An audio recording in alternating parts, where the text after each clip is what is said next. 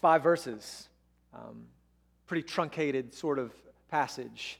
And if you're reading the, the Gospel of Mark, imagine you started from verse one. You're only like eight verses behind when you get to where we are. Like we're just at the start of this thing. And somehow we're already at the public ministry of Jesus. Like somehow we've already gotten to the temptation of Jesus, the baptism of Jesus. And that's because Mark is fast. Mark doesn't slow down. This is Mark's style. It's a style of economy, right? Mark is all about no flourish, no extras, just the essentials. This is the way Mark works. And I, I was thinking about it this week. You know, last Sunday we had the Super Bowl. And year after year, I'm more and more aware of how much the Super Bowl is, is really more about entertainment than it is about football. Like, once we get deep enough into the playoffs, it becomes more and more about entertainment, right? And it's not just the halftime show. Like, even the singing of the national anthem is a form of entertainment. Like, the person who's given this responsibility knows they're not just singing the national anthem, they have to impress us, right? And so, everybody who ever does it they add their own flair, their own flavor, like they add a little bit of a flourish to what they're doing, right? Sometimes we like it. Other times we think they added just a little too much flourish, right? And it becomes this online dialogue, right? Everybody's talking about whether they didn't or, or they did like it. The same thing happens though, right? Everywhere. Thanks to the Super Bowl, the same thing happens at your like local high school football game. Some local yokel is, is given the task of singing the national anthem, and, and they think they're Whitney Houston, right? And so they've got to add their flavor. They've got to add their flourish, right? And we all sit there uncomfortably while we endure this, right? The, as they're doing their thing. And, and we're just thinking, like, leave some of that for the car, right? Leave the flourish in the car, right? Leave the flourish when you're singing in the shower. That's good. You can flourish at home. Just don't bring so much flourish onto the field of play where you're singing the national anthem, right? It's embarrassing, it's uncomfortable, right? And Mark, Mark knows he's not Whitney Houston. He's not trying to be. Mark has no flourish, right? When Mark does the song, he's going to sing it straight. It's going to be upbeat, high tempo. It's going to be quick, right? It's like Mark's gospel is punk rock gospel, right? This is how Mark functions. But here's the thing, though that means everything Mark tells you, it's on purpose, it's intentional. Everything Mark gives you, he's not trying to waste his words. So if he's telling you, it must matter, it must be of some significance, right? And you probably noticed there are some things in this passage that are kind of unsettling. Maybe you wanted, you know, some like more details. Explain, Mark. How about a, a small excursus, a little explanation, right? No, he will not slow down to give you the details, right? And so, if you were like a lot of people in the early church and you were reading the Gospel of Mark, right? This likely would have been the very first gospel. That's pretty well accepted. Among even academics and non believing people, Mark is thought to be the earliest of the Gospels. So, likely, this might have been the first time anybody was hearing the story of Jesus, this concise, all put together. And one of the first things Mark tells you when you're meeting Jesus for the first time is that Jesus, he says in verse 1, is the Messiah. He is the Son of God. He begins there, and if you read all the way to the end of Mark, you'll find he comes back there. He wants you to see Jesus on the cross, and he has this Roman centurion speaking those words. Surely this man was the Son of God, right? He wants you to see that, right? He's the Messiah, he's the Son of God. But eight verses after he tells us that, just eight verses, he gives us a different sort of picture, right? Jesus, the Messiah, the Son of God, and you find him standing in line with all of the other pilgrims waiting to be baptized by Crazy Jay out in the wilderness. And you're just like, Mark, help me understand what you're doing here. Like, is, is this how we're going to convince people how significant Jesus' life is? Why, Mark? Why would you give us John the baptizer? Why is, is Jesus going to be baptized, right? Remember, John's baptism is a, a baptism of repentance. So people were beginning to ask the question if he's the Son of God, then what's he repenting from? Why would he need to be baptized by him? Come on, Mark, explain it. Nothing. He keeps going. then in the next, just, I mean, two verses, guys. He gives us two verses. And in two verses, Mark will lay out what is likely the most mysterious, the most profound, and complicated tenet of our faith the Trinity. He'll lay it all right here in, in just two verses. Father, Son, and Spirit, all present, all functioning in completely different roles, and yet he remains one God. This is not a familiar concept in the Old Testament, the notion of Trinity. Yes, you see God. Yes, you see the Spirit. You don't necessarily see the Son in this way. You see Israel called God's Son. You see David called God's Son. The king very often called God's Son. But this is different. Explain it a little bit for us, Mark. How these three persons can remain one God. Give us a little bit more, Mark. No, he keeps going. Then he tells us that the Spirit of God, which came upon Jesus in this moment of baptism, this beautiful sort of moment, right? That same Spirit now leads him out into the desert, into peril, into the grasp of the enemy himself, right? Come on, Mark. That's a lot, man. Give me something, explain it. Help me make sense of why all this could happen, right? It's a little unsettling, right? Maybe a little bit of flourish could work here, right? Give me a little bit of detail. But give Mark some credit, right? Give him the benefit of the doubt.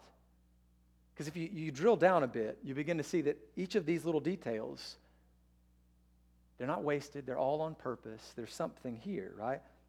when he shows us Jesus, the Messiah, coming, right? When he introduces Jesus. He wants us to see that when Jesus makes himself known, introduces himself to the crowds, to everybody, Jesus doesn't feel the need to, to announce himself, to glorify or to exalt himself, to take upon himself some grand title, right? Instead, he comes and he lets someone else baptize him.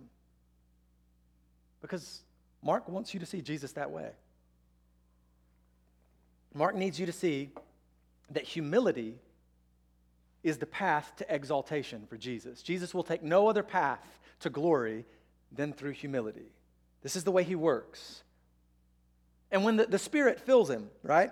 And instead of leading him into some, you know, ecstatic, warm, and fuzzy experience, he leads him out into the wilderness. But Mark wants you to see the struggle of the wilderness. It's the path to exaltation, right? This is the means by which Jesus is going to get where he's going. It all begins here in the wilderness.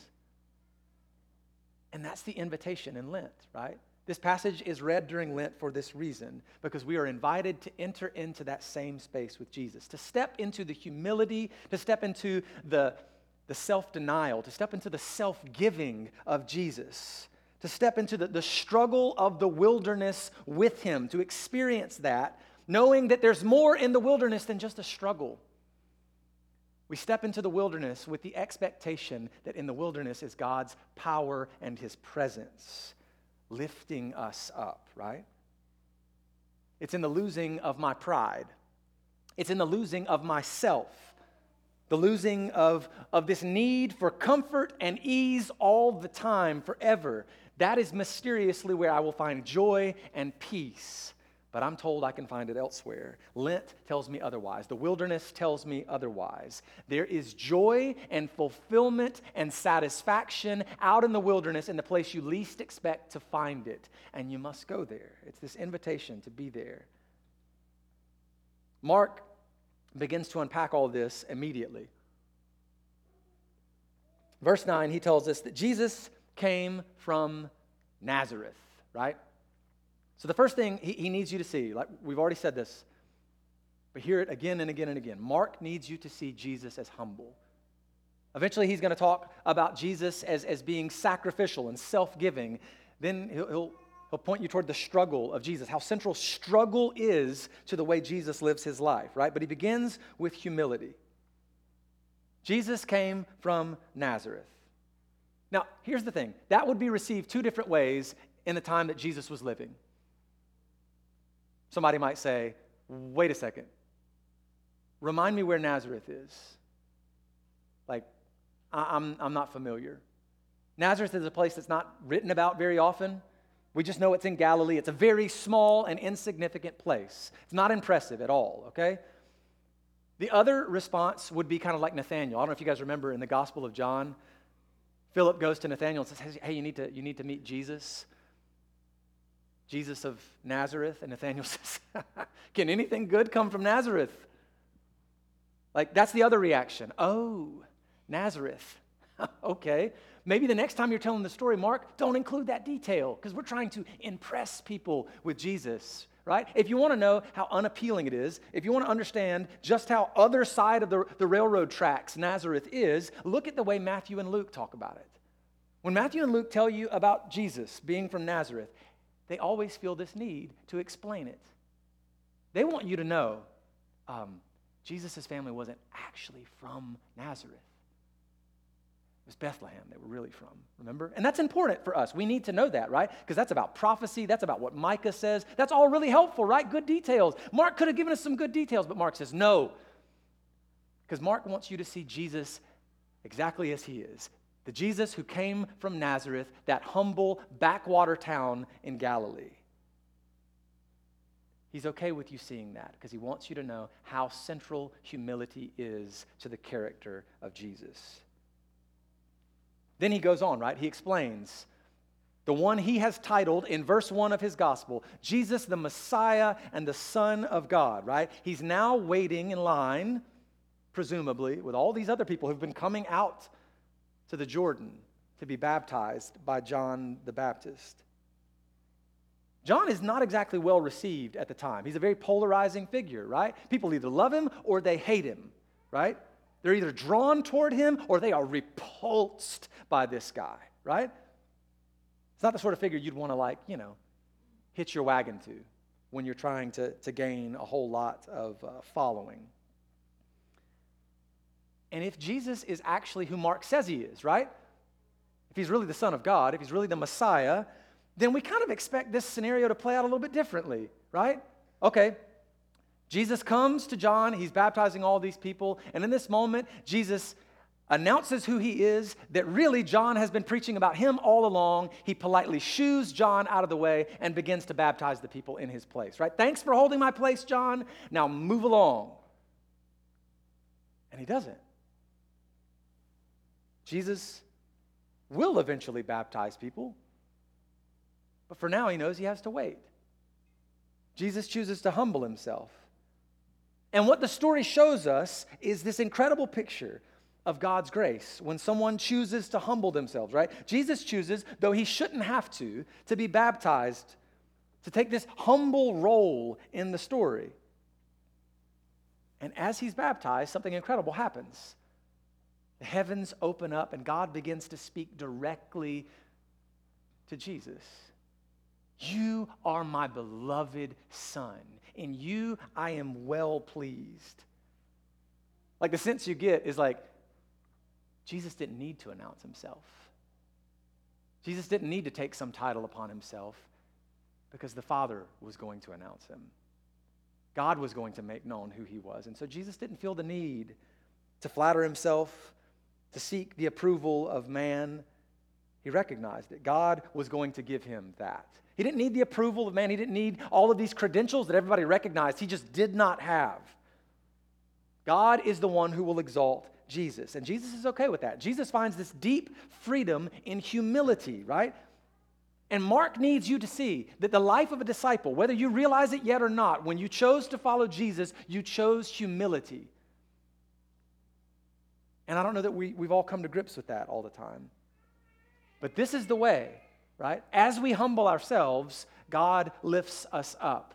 And we can experience that. We can experience that joy, that satisfaction until we learn humility. Lent is where we carve out these 40 days. And for 40 days, we embrace that truth that in humility, God will lift us up. We choose to be humbled so that we can experience the joy of God in a way that we will never be able to until we, we're finally able to, to humble ourselves. Then there's this, this moment. He moves forward, right? So it's humility he's going to emphasize. And the next thing he kind of steps into is sacrifice, self giving.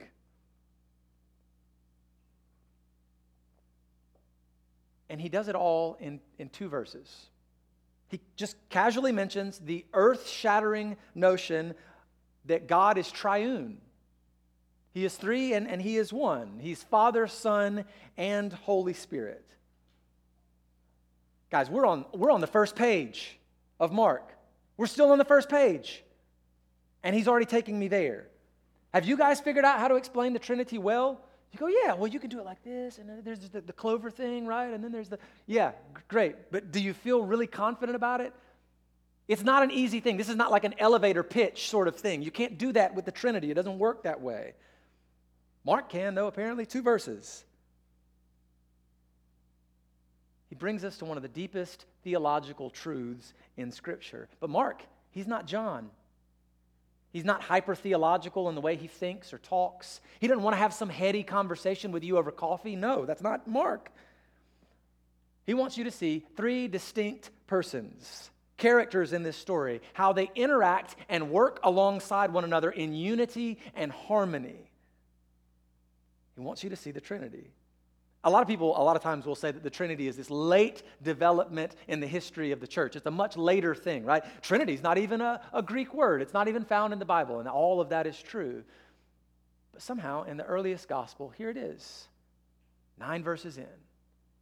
And Mark's laying it out for you. The Father, Son, and the Spirit all present doing this. Jesus, we see it immediately. He comes, the Son of God, Mark tells us, comes and he, he humbles himself. He's willing to be baptized by a man who is, by his own admission, not worthy to untie the sandals of Jesus, right? That's John. But Jesus humbles himself anyway because he's making clear that he is committed and submitted to the will of the Father and not his own. He's making it very clear. He's coming to do something that his Father demands of him and, and not that he might have chosen for himself. Jesus is submitted gladly to the will of his Father. He serves the Father, he honors the Father, he glorifies the Father. But then the, the script kind of gets flipped, right? The Father speaks, seemingly the one who must be important in all of this, at the height of the Trinity.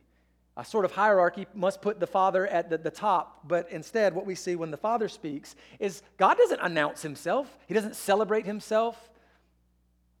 Maybe he doesn't think he needs to. Maybe people will just get it when heaven opens up and they hear the thundering voice, right? Maybe, maybe that's it. But the Father doesn't announce himself, he announces Jesus. You are my beloved Son, and in you I am well pleased. The Father exalts him, right? Glorifies the Son. Even as Jesus is glorifying his Father, you see the, the Father is, is glorifying the Son now. And then you go a little bit further. Again, just in two verses, this is all happening. The Spirit comes upon Jesus, and what does Jesus do? He yields complete control to the Spirit, even if that means the Spirit might take him to a place none of the rest of us would choose to go on our own. He yields himself completely to the Spirit. He trusts, he submits to the Spirit. All in two verses, right? What you're seeing in this story is what we believe has existed at the heart of God throughout all of eternity. Like, this is the nature of God. He is one God, and yet He is three distinct perf- persons, all in, in perfect unity. This is what we say. Each one, Father, Son, and Spirit, perfectly submitted to the other. Each one celebrating the other. Each one glorifying the other throughout all of eternity. This is the way it's been, right? You've probably heard us articulate this. When we talk about um, about marriage. Like a, a, marital relationship is a picture of that unity that has always existed at the heart of God. When we talk about the notion of the unity of the church, we're saying it's just a reflection of the unity at the heart of God. God has always been one, and we are being made one by His Spirit, right? It's always been this.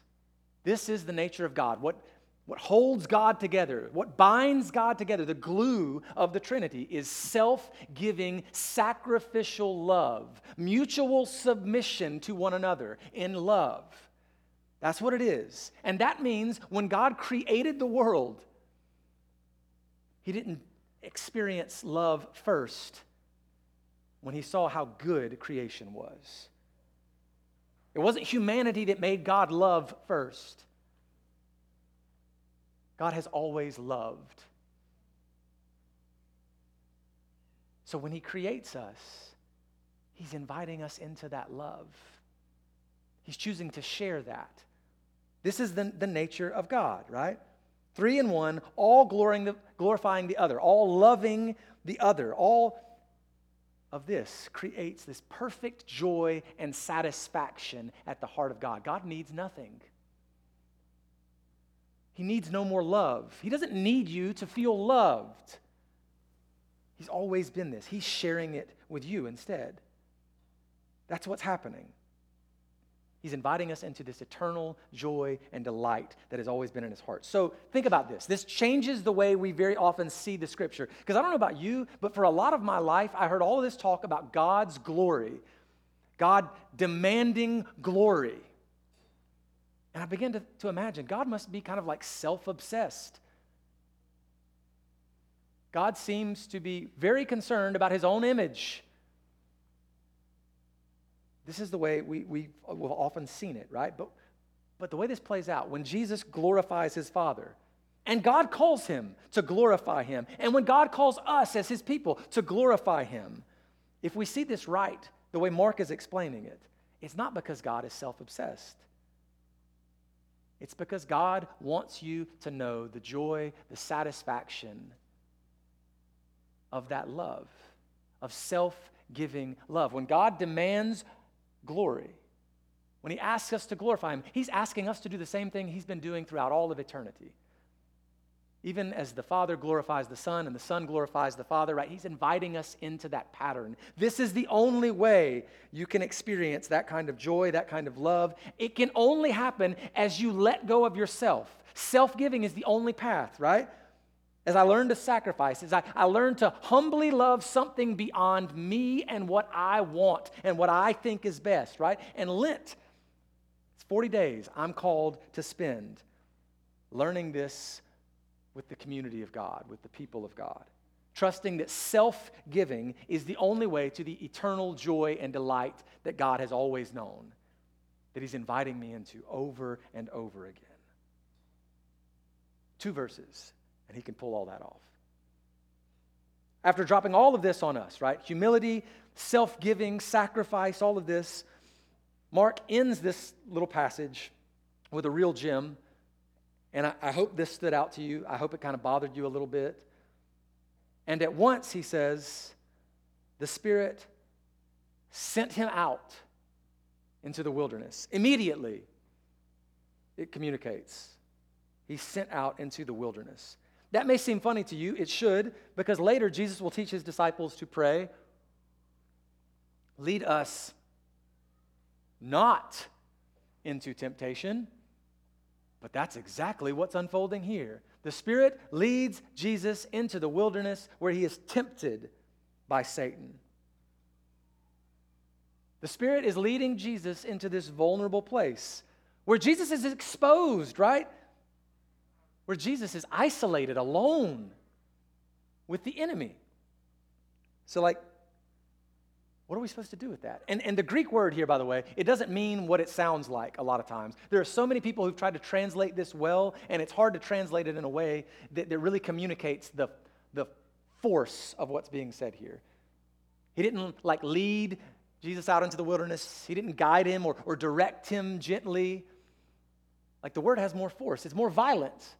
Like when Jesus, for example, drives an unclean spirit out of someone, very often the word in Greek used is ekbalo, right? That's the word being used here. Jesus was driven out into the wilderness. Mark needs you to hear it that way. Sometimes the Spirit will gently invite us out into the wilderness, and other times He may violently force us out into the wilderness. But one way or another, you can spend your life avoiding the wilderness, but you will end up there at some point. Whether you choose it and you come at his invitation, or whether you are forced into it, the wilderness is something you're called to. You cannot avoid it your whole life. And Mark takes it a step further than, than the other Gospels. Like when Matthew and Luke talk about Jesus going out into the wilderness, they include a lot of things that Mark doesn't. But here's the one thing Mark includes that they don't. He tells us that Jesus was out in the wilderness and he was, he was with the wild animals. We were talking about this on, on Thursday morning. Mark's the only one who says that. Why does he say that? Um, and we're not talking about domesticated animals. It's very clear. Like Jesus is not like out shepherding the sheep in the wilderness. No the wild animals, the beasts, the ones that make you uncomfortable, the ones that hunt you. It's trying to communicate Jesus' life was truly at risk in this moment. Jesus is really vulnerable. He's been put in harm's way. And at first glance, all of this suggests this is not a good situation. This is bad. Why would, why would the Spirit lead Jesus into a harmful situation. Why would God want this for Jesus? Why would God want this for me? Help us out, Mark. Like, like what do you have to say for yourself? Remember, like every little thing Mark tells you, it's on purpose he's kind of fond of the word wilderness. He uses it a lot. And if, if you read the first chapter, you'll see it come up over and over again. You read a little bit further from where we are now. You can look at it, it's in verse 35. He tells us that, that Jesus has this moment with his disciples. He's, he's gathered these disciples, they're beginning this ministry that's going to become so huge. But there's this moment where Jesus, we don't know, maybe he gets exhausted with his disciples and he's just kind of like, I think I'm I think I'm going to get out of here. I think I'm, I'm going to go, you know, get some time alone. I'm going to go talk to somebody with some sense, right? Jesus is getting away. We see Jesus do this a lot in the Gospels. He's going to, to go and pray. But when he goes to pray, Mark tells us, right after he's told us this story about being in the wilderness, being tempted, struggling, he tells us Jesus went out into the wilderness, and the word he uses is the same. Jesus went out into the eremos, he went out into this solitary place, some translations will say, a lonely place, a quiet place. Jesus went out to the desert, is what it says. That's what Mark wants you to hear. Jesus went out into the wilderness, to the middle of nowhere. Jesus embraced the wilderness. He didn't just go there once. And it wasn't just the Spirit that forced him, thrust him out into the wilderness. He gladly goes again and again. You read further, verse 45, it tells us very often, Jesus didn't have anywhere to stay. Places he was at were kind of crowded. And so, where did he decide to stay? Out in the eremos, out in the wilderness. Mark just keeps laying it on us over and over again. He wants you to see Jesus embraced the wilderness, he embraced the struggle, he embraced the humility, he embraced the self giving of this experience, right? knowing that it was not going to be comfortable or easy, right? He recognized. We should expect that. The wilderness will not be comfortable or easy, but we should also expect that the, the wilderness is this place of God's power, of His presence. But it's easy for us to miss that the way Mark tells the story, right? I say temptation of Jesus. I say wilderness. And you think Jesus is out there for 40 days and Satan comes to him and just makes him utterly and completely miserable, right?